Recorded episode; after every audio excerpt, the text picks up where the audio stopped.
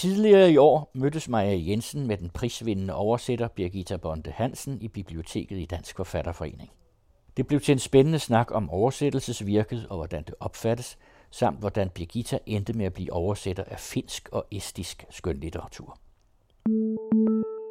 Velkommen til Ung Afvielse. Mit navn er Maja, og i denne podcastserie møder jeg forfattere, oversættere og illustratorer, der i en ung alder startede deres karriere inden for litteraturens verden. Altså, jeg kan egentlig ikke det her, og de har slet ikke opdaget det. men, men med tiden har jeg så lært at forstå, at det er okay at have lidt skæve kompetencer. I dette afsnit mødes jeg med den prisvindende oversætter Birgitta Bunde Hansen. Vi mødes i Dansk Forfatterforening til en snak om, hvordan det er at være oversætter. Mit navn er Birgitta Bunde Hansen. Jeg er 41 år, og jeg er født og opvokset i Danmark. Øh, og så er jeg kant med i finsk med russisk og estisk fra Københavns Universitet, hvor jeg blev færdig i 2006. Og er efterfølgende blevet øh, litterær oversætter og bor nu i øh, Laplands hovedstad, altså i, i finsk Lapland, i Rovaniemi, lige på Polarcirklen. Faktisk var det oversættelsen, der valgte mig. Jeg tror ikke, jeg er den eneste oversætter, der har det sådan, at nogle gange er det tilfældighedernes øh, spil, der gør, at man lander der. Men der føler jeg måske, at jeg er lidt anderledes ved, at jeg har altid læst bøger. Jeg har altid været interesseret sprog. Men jeg har aldrig haft den der øh, litterære vinkel eller, eller, eller tilgang til det. Så jeg synes, det er noget af det værste i skolen, det var alt det her litterære analyse og så videre, fordi det var så kedeligt. Jeg synes, man slog teksten sådan kreativ side ihjel. Så det, det var egentlig også en overraskelse for mig, at jeg blev øh, skønlitterær oversætter. Det var, det var ikke mærkeligt, at jeg skulle studere sprog. Jeg har altid været interesseret i sprog, og især i sådan lidt små, mærkelige, marginaliserede, små sammenhænge på en eller anden måde. Og som barn har jeg rejst øh, meget i Norden med mine forældre. Og i 1991 skete der så det, at min mor underviste 25 fra de baltiske lande her i Danmark, og øh, jeg var solgt. Jeg plejer at sige, at der er nogen, der er interesseret i heste, og jeg var så øh, interesseret i de baltiske lande. Øh, og der fik jeg så mulighed for efter 9. klasse at komme til Estland og bo i en familie der i et år. Så jeg var udvekslingsstuderende i Estland i 1993-1994. Derefter ville jeg jo egentlig gerne have læst estisk, men jeg ville også gerne have en uddannelse i Danmark. Og det kunne man ikke. Så jeg øh, tænkte lidt over det og valgte så at læse russisk og Østeuropa-studier. For jeg tænkte, at det er også godt at have sådan med bagagen med det russiske i, i det baltiske område. Og det var, det var bare ikke, det, det føltes forkert. Så efter halvandet år besluttede jeg, at det var nok finsk, jeg skulle have læst. Og gik over på finsk-studiet og kom ind ad døren og følte mig hjemme. Og så, så gav det sig selv, at det var det, jeg skulle. Men, men min tilgang til det har altid været den lingvistiske interesse. Så jeg troede egentlig, at jeg skulle være sprogforsker. Eller alternativt, at jeg skulle ud i det private erhvervsliv. Og det kom jeg så faktisk også. Men så kunne jeg jo høre, at selvom at jeg, var, jeg var god til mit arbejde, så spurgte mine kolleger mig tit, hvad skal du så efter det her? Som om, at det var et projekt. Som om, at mm, du er lavet til at være et andet sted. Og det andet, der skete, det var, at på universitetet, altså på finsk afdeling, der arbejdede vi sammen med Finlands Kulturinstitut i øh, Danmark. Og på et tidspunkt, der ville de gerne have oversat nogle finske skuespil til sådan en reading, og der fik vi hver tildelt et finsk skuespil. Og den store øh, finske oversætter, Helena Idstrøm, øh, oversatte også et stykke, og kom hen til mig bagefter og sagde, det var en god oversættelse. Du har evner, det skal du gøre noget ved. Og det var allerede i, jeg tror, 2005 eller 2006, så det havde jeg med mig. Så der begyndte jeg faktisk at oversætte et skuespil om året til øh, den her dramafestival på øh, Husets Teater. Og så skete der det, at øh, Helena Edstrøm øh, gik på pension. Så hun kom hen til mig en dag og sagde, nu er jeg færdig med at være oversætter, og øh, du, øh, du er god til at oversætte, det skal du være. Så nu har jeg givet dine kontaktoplysninger til alle mine kontakter på danske forlag. Og det vil sige, at jeg blev faktisk kastet ud i det.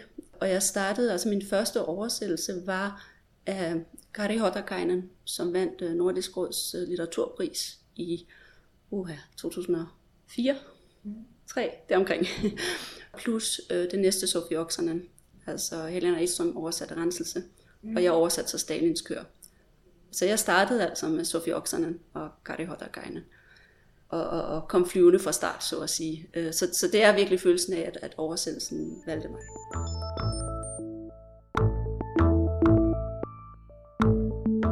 Jeg husker en, en samtale, som jeg havde med min øh, kollega her senere hen, Anne-Marie Bjerg, hvor hun sagde, at hun fik den her følelse af, at, at oversættelsen kom til hende. Altså den kom ned gennem hende, og hun bare var mediet, der skrev det ned. Og det troede jeg egentlig, at, at det var sådan at være oversætter. For det var min oplevelse, da jeg sad med mine allerførste to oversættelser, altså både med Kari Hoddergeinen øh, og med Sofie Oksanen. Øhm, jeg sammenligner det at være oversætter, det sammenligner jeg nogle gange med, en ting er at være skuespiller, altså du bliver givet en tekst, som du så ligesom skal leve dig ind i og formidle. Men det andet, jeg tit sammenligner det med, det er at spille sådan nogle meget øh, store computerspil. Sådan nogle, hvor du forsvinder ind i verdener, og du sidder derinde i 8-10-12 timer uden at opdage det, og glemmer at spise, og glemmer at gå på toilettet. Og sådan havde jeg det med de første to, der jeg kan huske meget tydeligt, at jeg sad der med Kari Hoddergeinen, og jeg, og jeg skulle egentlig tisse, men jeg kunne allerede mærke, at den næste sætning komme ud gennem mine fingre. Jeg blev nødt til lige at taste den, den er lige der. Det er sådan, det skal være. Det er lige præcis sådan, det skal lyde. Og, og, og så, så glemte jeg bare, at jeg skulle tisse, eller jeg skulle spise, eller jeg skal lige skrive den her sætning. Mine fingre bliver nødt til at taste videre. Så, så det, det, var, det var min første oplevelse af det at oversætte. Så jeg fandt min hylde, så at sige, med det samme, kan man sige. Der var ikke nogen tvivl. Og der, der har jeg selvfølgelig også været heldig, fordi jeg blev givet nogle meget store finske navne med det samme. Så, så det er jo kvalitetslitteratur, jeg har fået lov at sidde med. Ikke? Det er egentlig en pointe for mig, at jeg helst ikke vil sige sådan nej til nogle typer oversættelse. Men altså, selvfølgelig er det nemmere at oversætte velskrevet litteratur. Men det mest fascinerende ved at være oversætter er egentlig, at man får lov til at beskæftige sig med så mange forskellige ting. Jeg plejer at sammenligne det med at, at få lov at gå i gymnasiet resten af livet. At du skal ikke vælge et fag. Du kan få lov til at beskæftige dig med alle fag. Mm. Og skal på biblioteket og finde ud af at researche om, om øh, 2. verdenskrig eller om øh, produktion af, ja, hvad ved jeg. Så du kommer simpelthen hele vejen rundt, og det vil sige, jeg keder mig aldrig.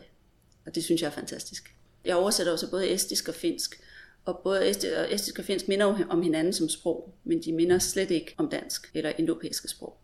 Og det vil sige, at grundstrukturen i sproget er så grundlæggende anderledes, at du skal ind og lave om på den der tankeverden. Og det gør, at det altid er svært. Altså det er altid, det er altid jeg, jeg misunder øh, Jan Hansens oversættelse af noget russisk, fordi at, at man bliver foræret noget i og med, at det er et indoeuropæisk sprog, så, så strukturen er, er ens på en eller anden måde. Mm. Og, og det, det er sprog, som bruger nogle lækre ord, som, så du også får lov at bruge nogle lækre ord på dansk. Og det gør jeg også, men det er sådan nogle lidt sære lækre ord, jeg får lov at bruge.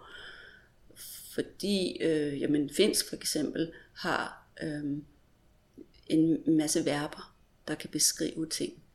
Altså noget kan øh, lyse specielt klart én gang, eller, eller fortløbende. Og alt det kan du lægge i et enkelt verbum, og det verbum lyder så måske specielt smukt eller eller andet. Alt det der, det, det kan jeg jo ikke få med på dansk. Og det vil sige, at du, du skal lægge de der ting nogle andre steder. Og, og, og det vil jeg også sige, at uanset hvad jeg gør, så bliver det sådan nogle lidt mærkelige oversættelser, eller sådan lidt skæve, øh, og det, det bliver sådan lidt eksotisk. Så jeg tror, øh, i min udvikling som oversætter, der, der er det også noget med, at jeg har ikke så mange før i tiden, der lavede jeg en sådan en flow oversættelse, hvor jeg tilegnede mig forfatterens stemme. Og nu der, der kan jeg næsten nogle gange lave en færdig version. Ikke helt med det samme, men jeg, jeg bruger længere tid på hver sætning, men så bliver den også mere færdig med det samme.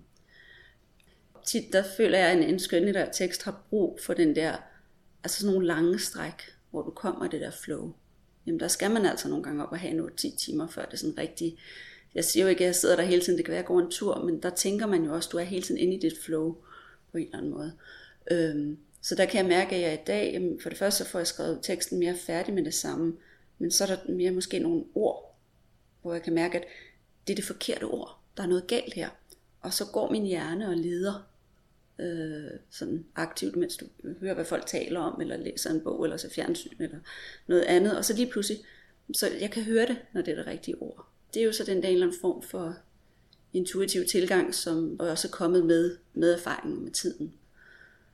Men man kan også sige, at jeg, jeg er også miljøskadet, eller hvad hedder sådan, ja, fordi jeg ikke kan, øh, jeg kan ikke læse en bog i sengen om aftenen, uden at have papir og pen ved siden af, fordi jeg, jeg bliver nødt til lige at skrive ned, ej, det, det er det der ord, jeg skal bruge på side 37. Og det generer mig overhovedet ikke, fordi jeg nyder mit arbejde, jeg elsker mit arbejde, så, så det er fint. Men der er jo nogen derhjemme, der griner af mig, fordi der ligger papir rundt omkring med alle mulige lækre ord.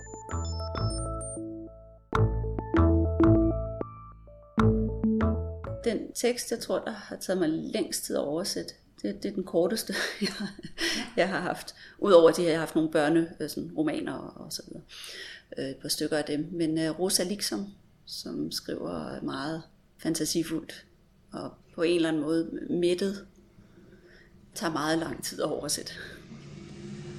Og det var så hendes første øh, roman, øh, eller ikke, som jeg oversat, øh, KP nummer 6, som tog mig meget, meget lang tid. Og den næste, som udkom nu her i år, på Oberstinden, de er jo begge to på de der er det 150 sider, eller deromkring. Og øh, det tog en krig. Oberstinden er så også skrevet på øh, Tornedalsfinsk, altså på dialekt. Nu har jeg altså beskæftiget mig med lingvistik og dermed med dialekter og med sociolekter, så på den måde var det ikke meget fremmed for mig. Men det giver alligevel nogle udfordringer i, hvordan du så skriver et naturligt dansk. Altså, Oberstinden her tilhører egentlig en eller anden form for overklasse, men taler meget bramfrit og meget direkte, og så taler hun dialekt. Så, øh, og så er vi altså tilbage i 40'erne eller 50'erne, så du skal også vælge et sprogbrug, som man kan have i 40'erne og 50'erne. Nu oversætter vi jo ikke til dialekt på dansk, men hvis vi gjorde, så skulle jeg faktisk have haft den oversat til Bornholmsk, fordi på Bornholm var det faktisk ikke øh, uhørt, at øh, sådan en, en dame fra det bedre borgerskab godt kunne tale meget, meget grimt. Sådan direkte, ikke? Så, så det, det, det skulle den så måske have været. Okay. Men nu er det jo sådan, når man oversætter, at man kan ikke tage sig helt de samme friheder, som man kan øh, på originalsproget. Fordi så ligner det oversætter fejl, mm. når, når, når du er kreativ. Ikke? Med tiden lærer man også at tage sig lidt flere friheder og gøre det lidt mere dansk. Men jeg er meget påpasselig med samtidig at sørge for, at det også skal beholde det lidt sager eller særlige. Altså du bliver nødt til at have den finske kultur med. Du kommer ikke ud om, at der er en sauna i næsten alle de bøger, jeg har oversat. Vel? Øh, og, og det er der jo. Altså, hvordan skulle der være andet?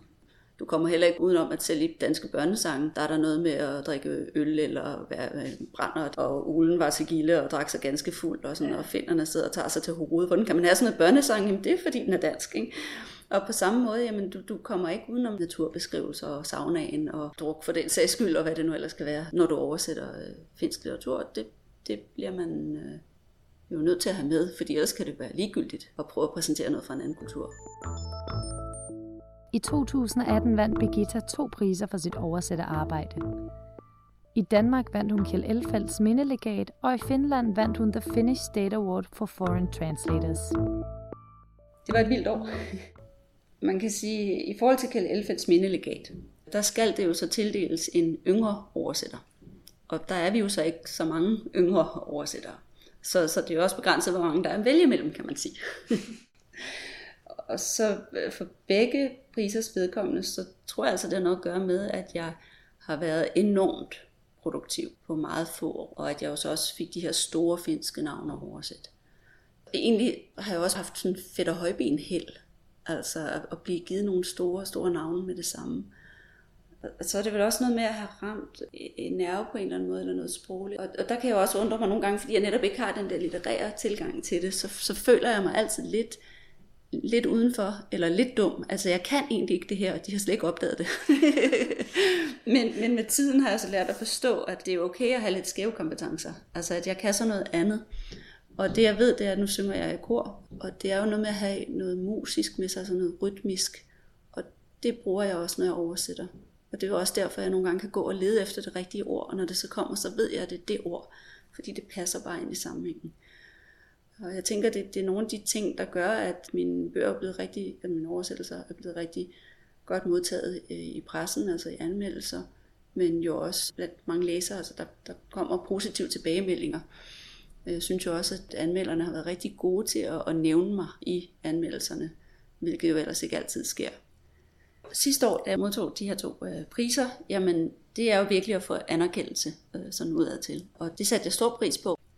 Jeg føler ikke, at jeg har samme øh, dilemma, som da jeg først blev skønlitterær oversætter på fuldtid, hvor mange kom og sådan stillede det her spørgsmål med, Nå, hvad, hvad laver du så? Sidder du så bare derhjemme og drikker kaffe og, og, og snylder på samfundet på en eller anden måde.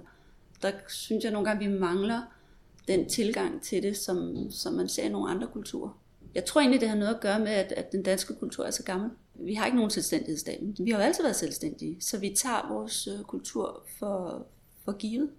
Og det er en selvfølge. Og, og der har jeg været ude for, for eksempel i Estland, der mødte jeg nogle nordmænd, hvor når jeg sagde, at jeg er skønnet og oversætter, øh, så, jamen, wow, må jeg røre ved dig? altså, fordi der er en kæmpe stor respekt om at det her med at oversætte og få lov til at gengive kultur.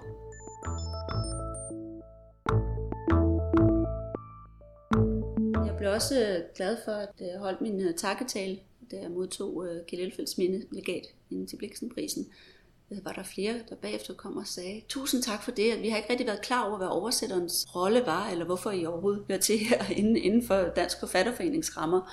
men nu, nu forstår jeg det. Det er jo det, I gør. I gengiver den her litteratur, som vi ellers ikke ville kunne læse.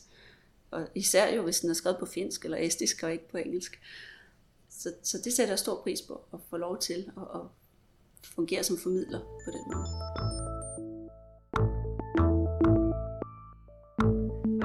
Birgitta, for at du havde lyst til at være med i dag. Og held og lykke med dine fremtidige oversætterprojekter. Tusind tak skal du have. Tak for, at jeg måtte være med her i dag. Så er vi nået til slutningen af andet afsnit af Ung Afvigelse. Tak fordi du lyttede med. Podcastserien er blevet til i et samarbejde mellem Den Røde Sofa og Dansk Forfatterforening. Du kan finde alle Den Røde Sofas podcasts på den anden radio.dk.